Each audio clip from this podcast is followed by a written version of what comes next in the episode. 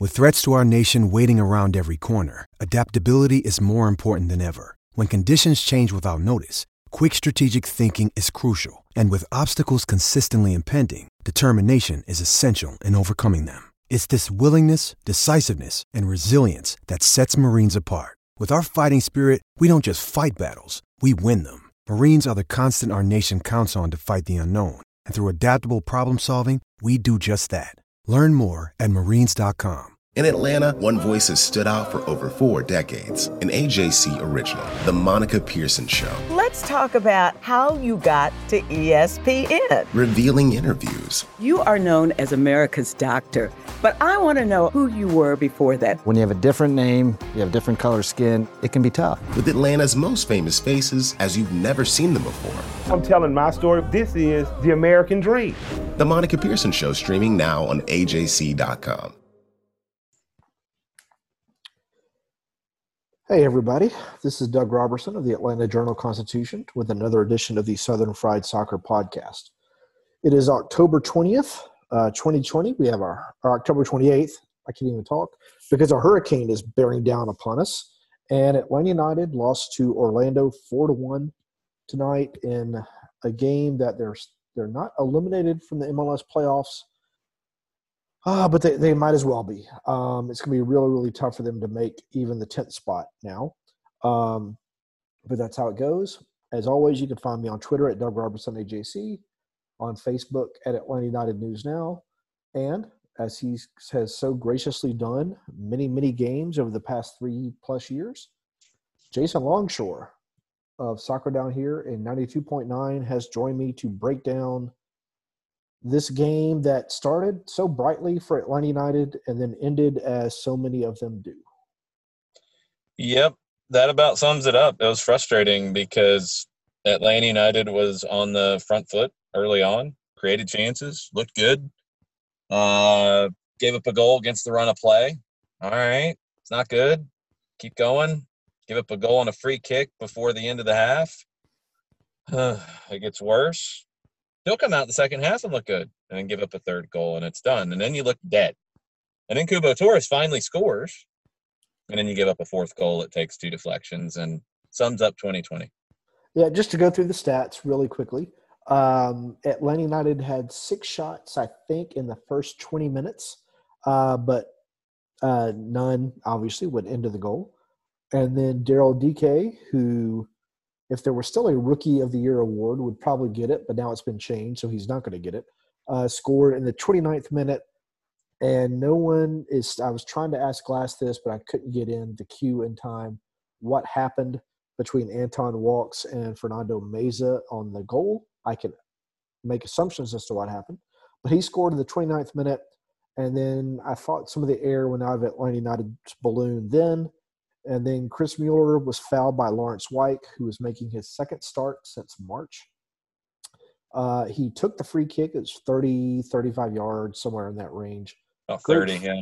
Yeah, great free kick in the second minute of uh, extra time at the end of first half uh, to give Orlando a two to nothing lead. And at that point, Atlanta United was done.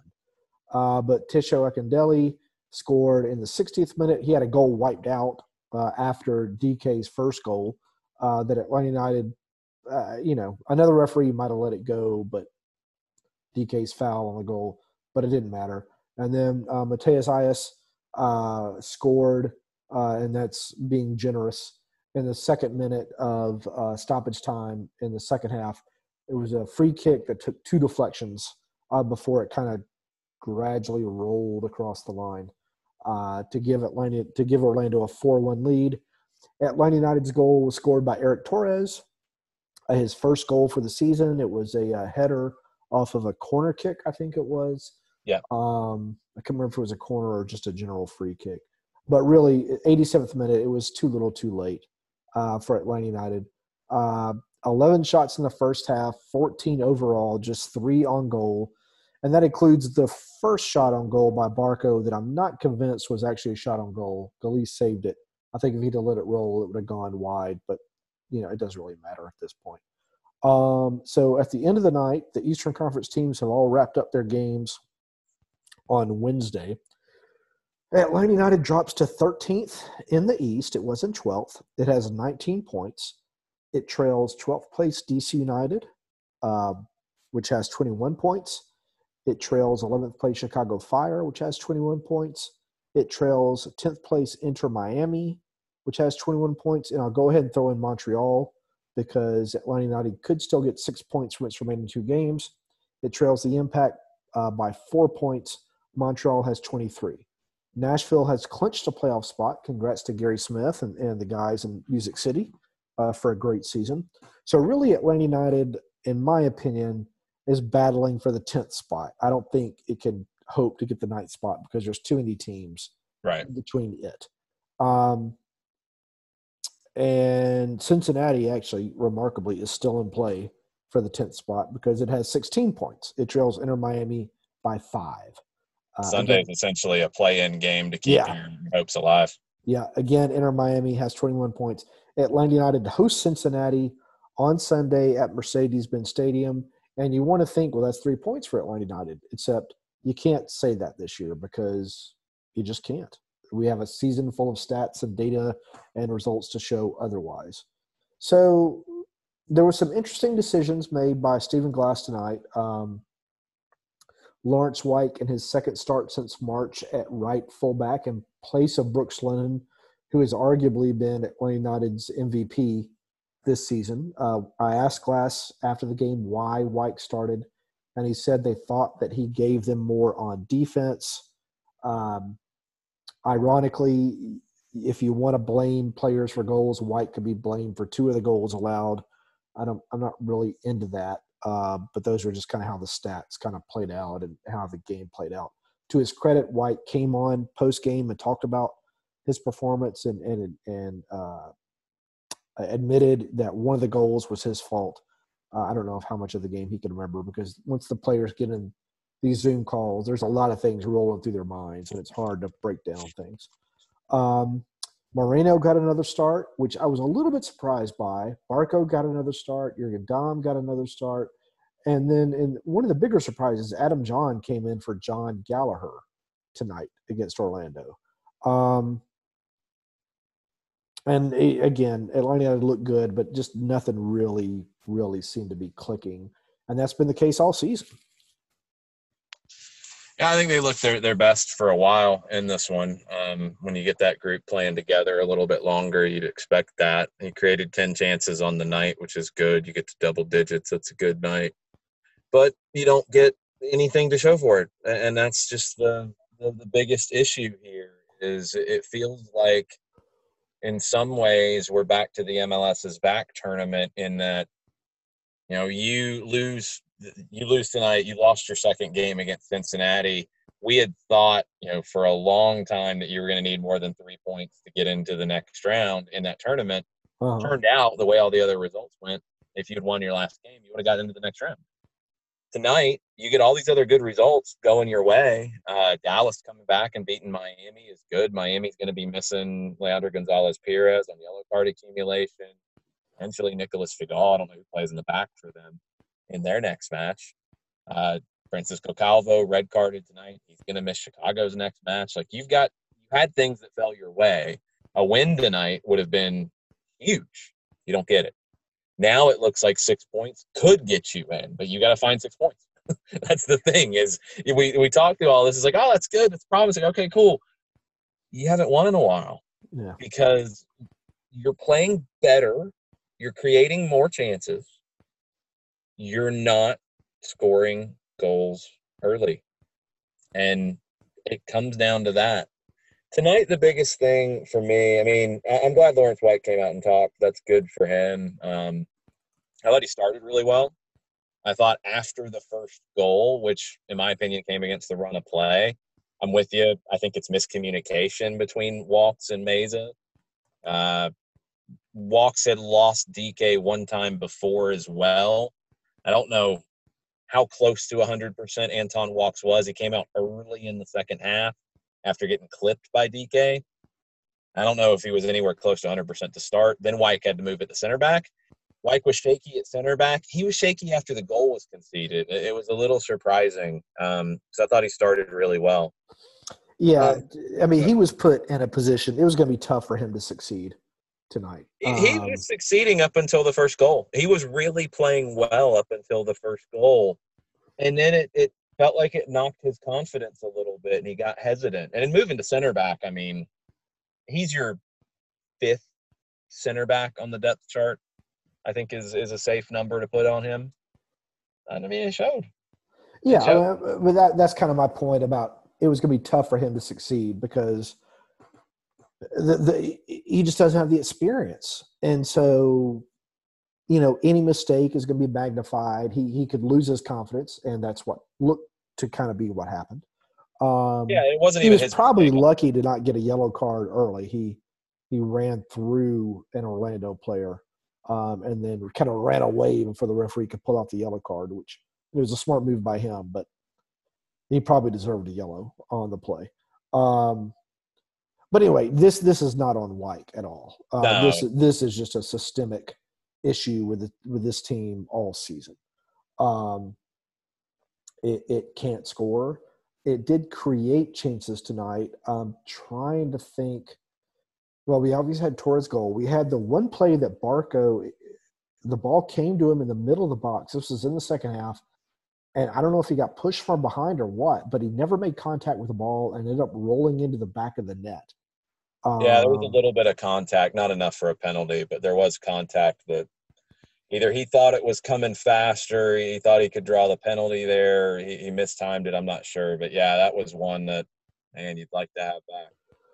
it was just it was uh, you know anyway um to to me i tweeted this barco is not a designated player that is going to carry a team into the playoffs he's more of a complimentary guy a tam guy than a dp i can understand why atlanta united paid for him to be a dp two plus seasons ago however long it was but it, it's just not working out and it's difficult to for me at least to think it's going to work out because we've seen him playing with some of Atlanta United's best players, and now we've seen him when Atlanta United is struggling, and it's just not. There's no consistency anywhere. Uh, Moreno tonight had some flashes, but it's obvious he's still trying to work on his game legs, work on his chemistry with his teammates. Uh, Jurgen Damm started brightly, and then after Orlando got its goal, that kind of negates his abilities uh, because teams can sit back take away the space that he needs to use that speed. Um, and that's what Orlando was able to do. Uh, Rossetto, I, thought, started okay and then just kind of disappeared, um, which has, in my opinion, been the case with him most of the season. I I'm I disagree with you on Rossetto. Okay. I I mean the numbers are are good on him anyway, but I didn't think he disappeared at all. Um, he's more of a deep lying player than a Hyndman who is going to show up more in the attacking moments. Which, if you want that, that's a different conversation. But Rossetto might have missed one pass all night. Ninety-five percent, I believe, is what his number was. Created chances as well, one tackles he is the good pair for Mo Adams, who is going to take more chances as a six. If uh. you're playing somebody who's going to stay home more, I think you can get away with Hyndman and Moreno more because Hyndman's going to stay higher.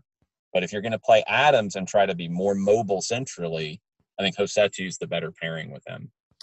I, I do agree with that. Um, I thought Adams was probably the man of the match for Atlanta United tonight. Very no, good again. No, no offense to Torres.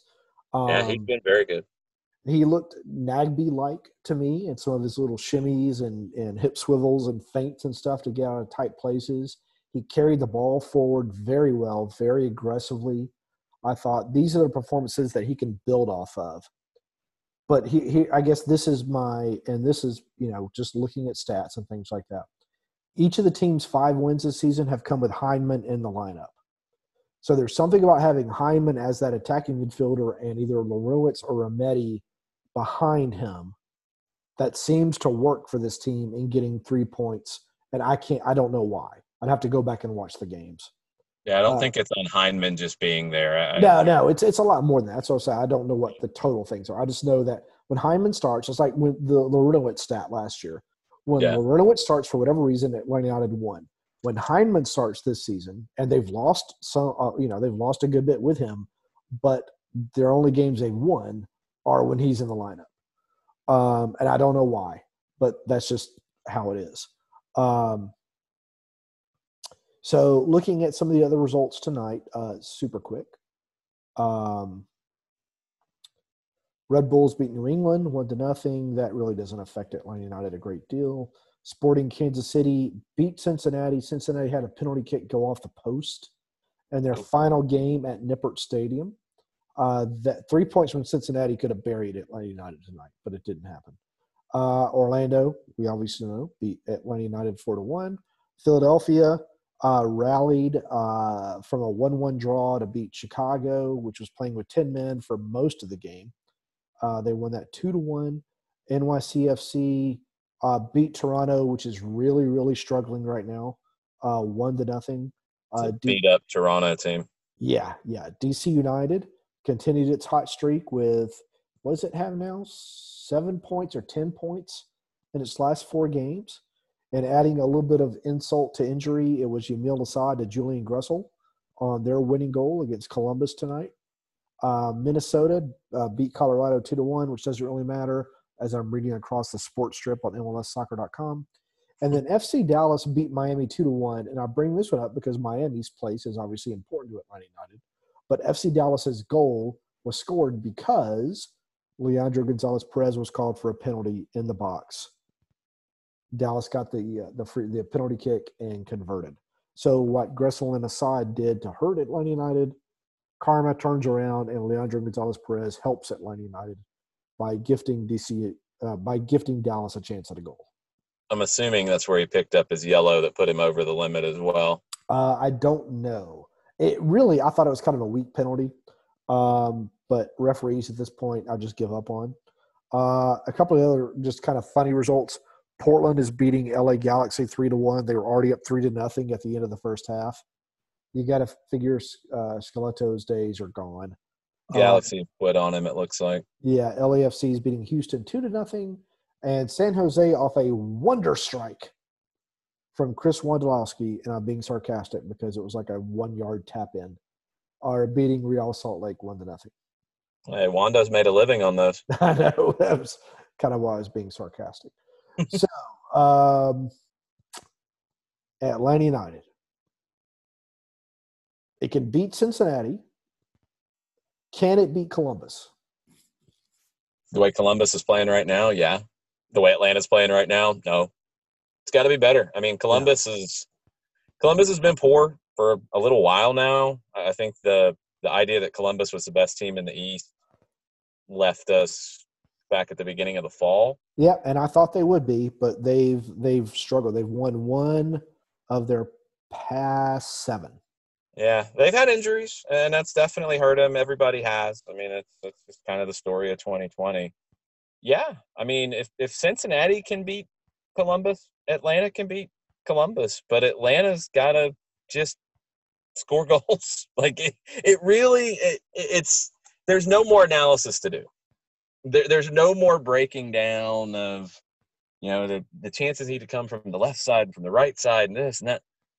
It, it's down to getting the job done. Yep. I mean, it sounds simplistic, but it's still there for you on the table. You know, uh, everybody else should have picked up points tonight.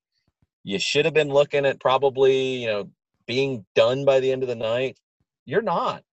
You actually do still have a door open. You look at the results you need, they're not crazy to expect. I mean, it's not like anybody outside of DC in this combination of teams we've talked about is playing well. DC's the hottest team out of this group. Yeah, so let's let's look at their remaining schedules. Let's start with Miami first. They have to go on the road to a Toronto team uh, that has won has lost two consecutive.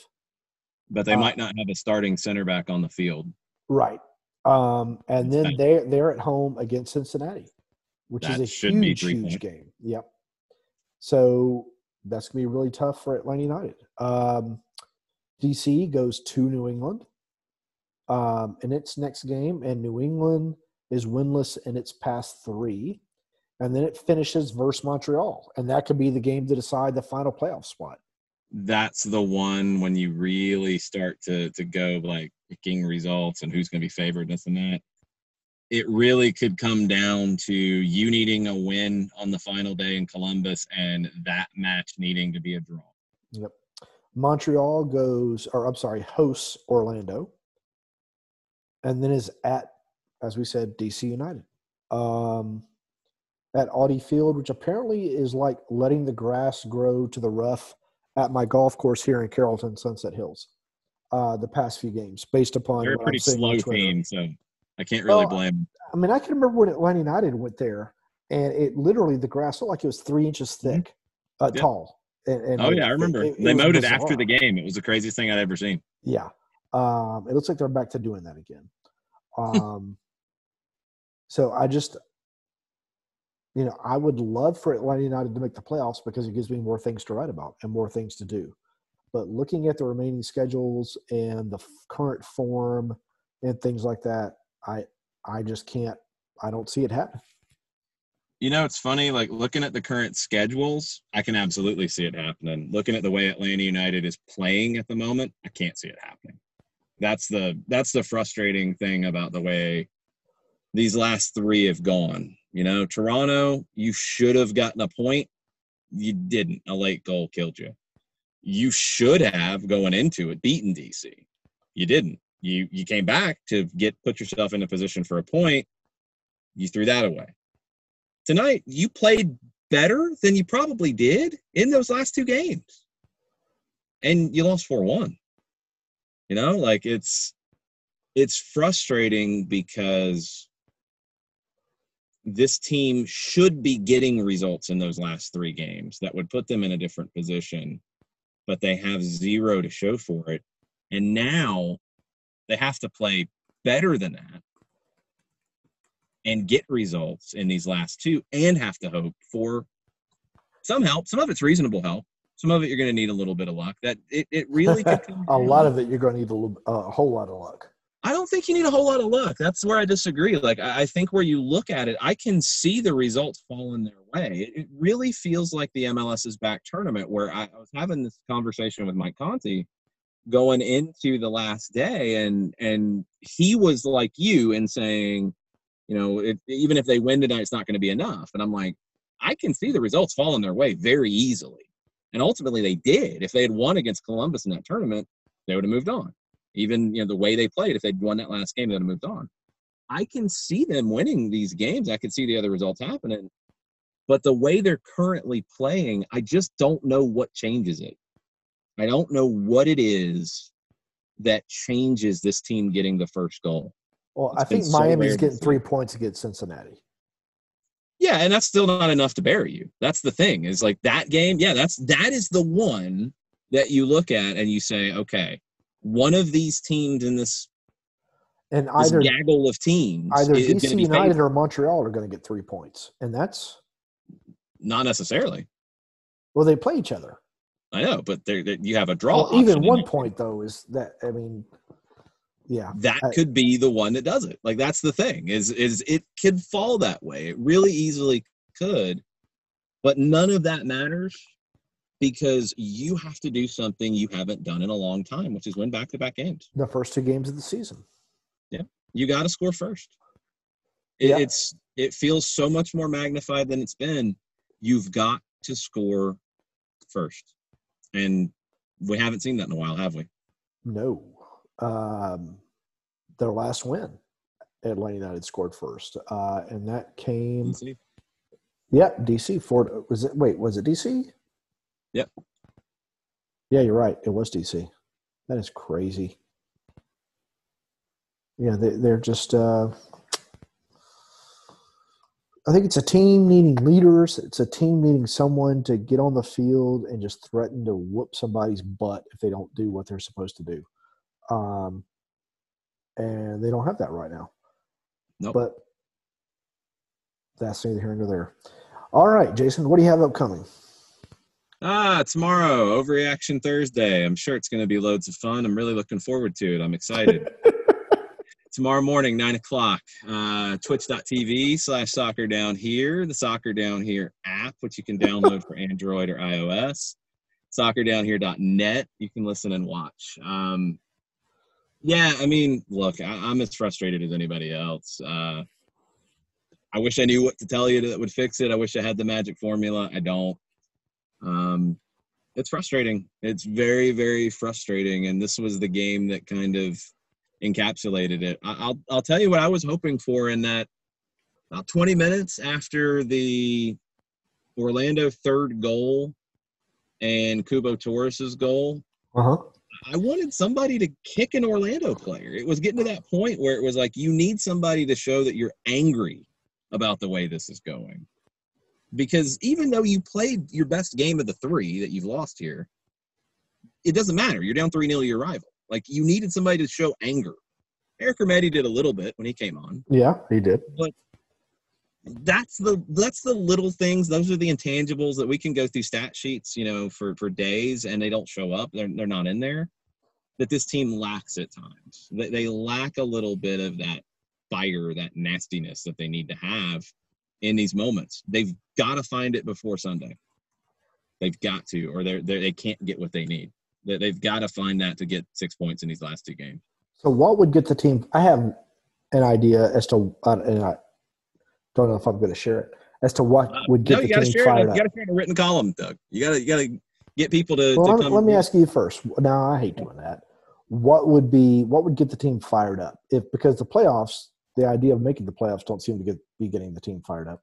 What would get the team fired up? And and I will point out Stephen Glass has already said the guys are playing for their jobs for the next manager, and that yeah, doesn't seem know. to get them fired up. What would get them fired up?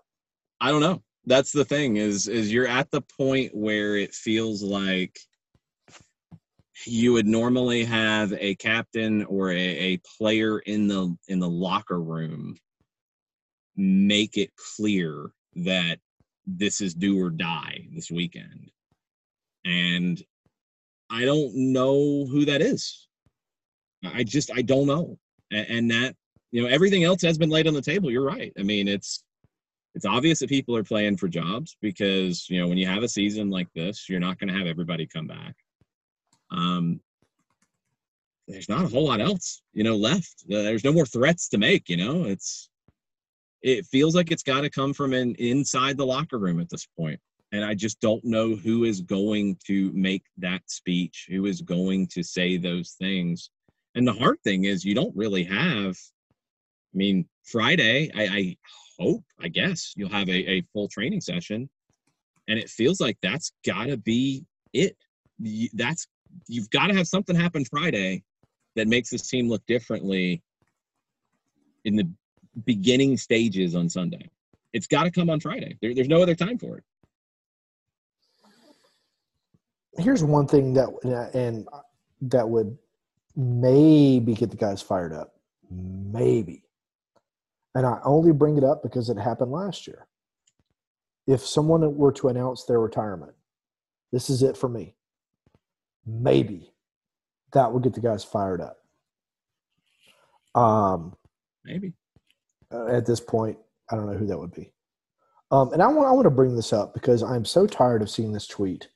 It's much like the uh, play Carleton tweets in 2017 and the play Rossetto tweets earlier this season and the oh god i mean there's been a thousand of them. Um but now the it's the uh, and this has been going all season blaming frank de Boer for the tearing apart of last year's team to this year. So oh that's a new one? No it's been going on all season. Frank De, if if this team supporters thought that frank de Boer wanted to see one of the best two of the best midfielders and Julian Gressel and Hector Villalba be traded and sold, you're nuts. If you wanted to see Leandro Gonzalez Pirez sold, you're nuts. If he did, he wouldn't have started him after the MLS All Star game. That's a fact. And he continued to start him because he played well. You, coaches aren't dumb. And Frank didn't hold grudges. Um, Let's go through the rest of the list. Villalba wanted guarantees of playing time. Those could not be made. So he wanted to leave. that's how it is. And he hasn't performed in Paraguay Nope, either. and he hasn't performed in Paraguay. Um, who else left that I'm for? I mean, Brandon Vazquez. I would argue that Atlanta United could have done better to keep him on the protected list, but at the same time, he could have been asked to be left unprotected because he probably wanted some playing time that he couldn't get from Atlanta United, for No. example. Um, who else? Uh, I'm missing some other players, but those are some of the the, the highlights. Um, you can blame Frank de Boer for the playing style for last season. That's totally fine, and I wouldn't argue with you. But to blame him for blowing up of the team is just factually wrong. And so just let it go. that one doesn't make a whole lot of sense when you look at it for more than two minutes. Uh, I'm just tired of uh, writing the same tweet over and over and over again. Um, and what else do we have? We're going to have Atlanta United availability, I assume, on Friday because the game is on Sunday. I'll have a follow tomorrow. You've got this podcast, you've got the game story, you've got what was said. I've got to figure out a sidebar because I can't keep writing the same thing over and over again. Um, but I guess I'm going to have to, as to there are still six points to play for, which would be a playoff spot more than likely. Um, all right, Jason, how do people find you on social media? I'm at Longshore on all of the social media platforms except for TikTok. I don't do any TikTok um, or Snapchat, so you're not going to find me there. uh, you can also follow Soccer Down Here at Soccer Down Here on all of those same platforms. Are you on Exchangeogram? Are you on that platform? I know that one. you need to watch the internship or interns or whatever it was. Uh-uh. Um, Owen Wilson and uh, Vince Vaughn. That that was their idea. They're they're interns at the like the equivalent of Google, right. and he, he comes up with the idea for Exchangeogram, which is basically Instagram. But he doesn't know Instagram, and all the kids are getting mad at him because he keeps saying the same things over and over again, and they keep saying that's Instagram, and he keeps saying no, it's Exchangeogram. Oh, so geez. I always throw that out to my kids just to make them mad. Um, so here, let me ask you this real quick before, before I let you go. Why does Okay. San Jose's field have bright neon green spots all over it? what now? Say that again? San Jose's field, that that the beautiful you know Huh. field at the end of the airport with the world's longest bar, Yeah. has little neon green spots all over it, and it always has. And I don't know why. Um, and I put it It- out there on Twitter, and somebody who may be an agronomist actually answered the question, but I don't want facts. I want like fun, humorous theories. So I'm looking for a fun, humorous theory for you. Okay. I remember when we were there in, in 2018, there were a whole bunch of large birds pecking at the ground before the game. Um, it was very strange. Uh, I thought maybe there's like, I don't know, worms or, or other bugs or things that have found their way into the field and birds are maybe picking at it and the grass is growing back weird. I don't know. That's my theory. Was it California condors? Because that would be really cool. I don't think they were that big. Oh, Condors come on. Just huge, say they were condors. Just say they were condors.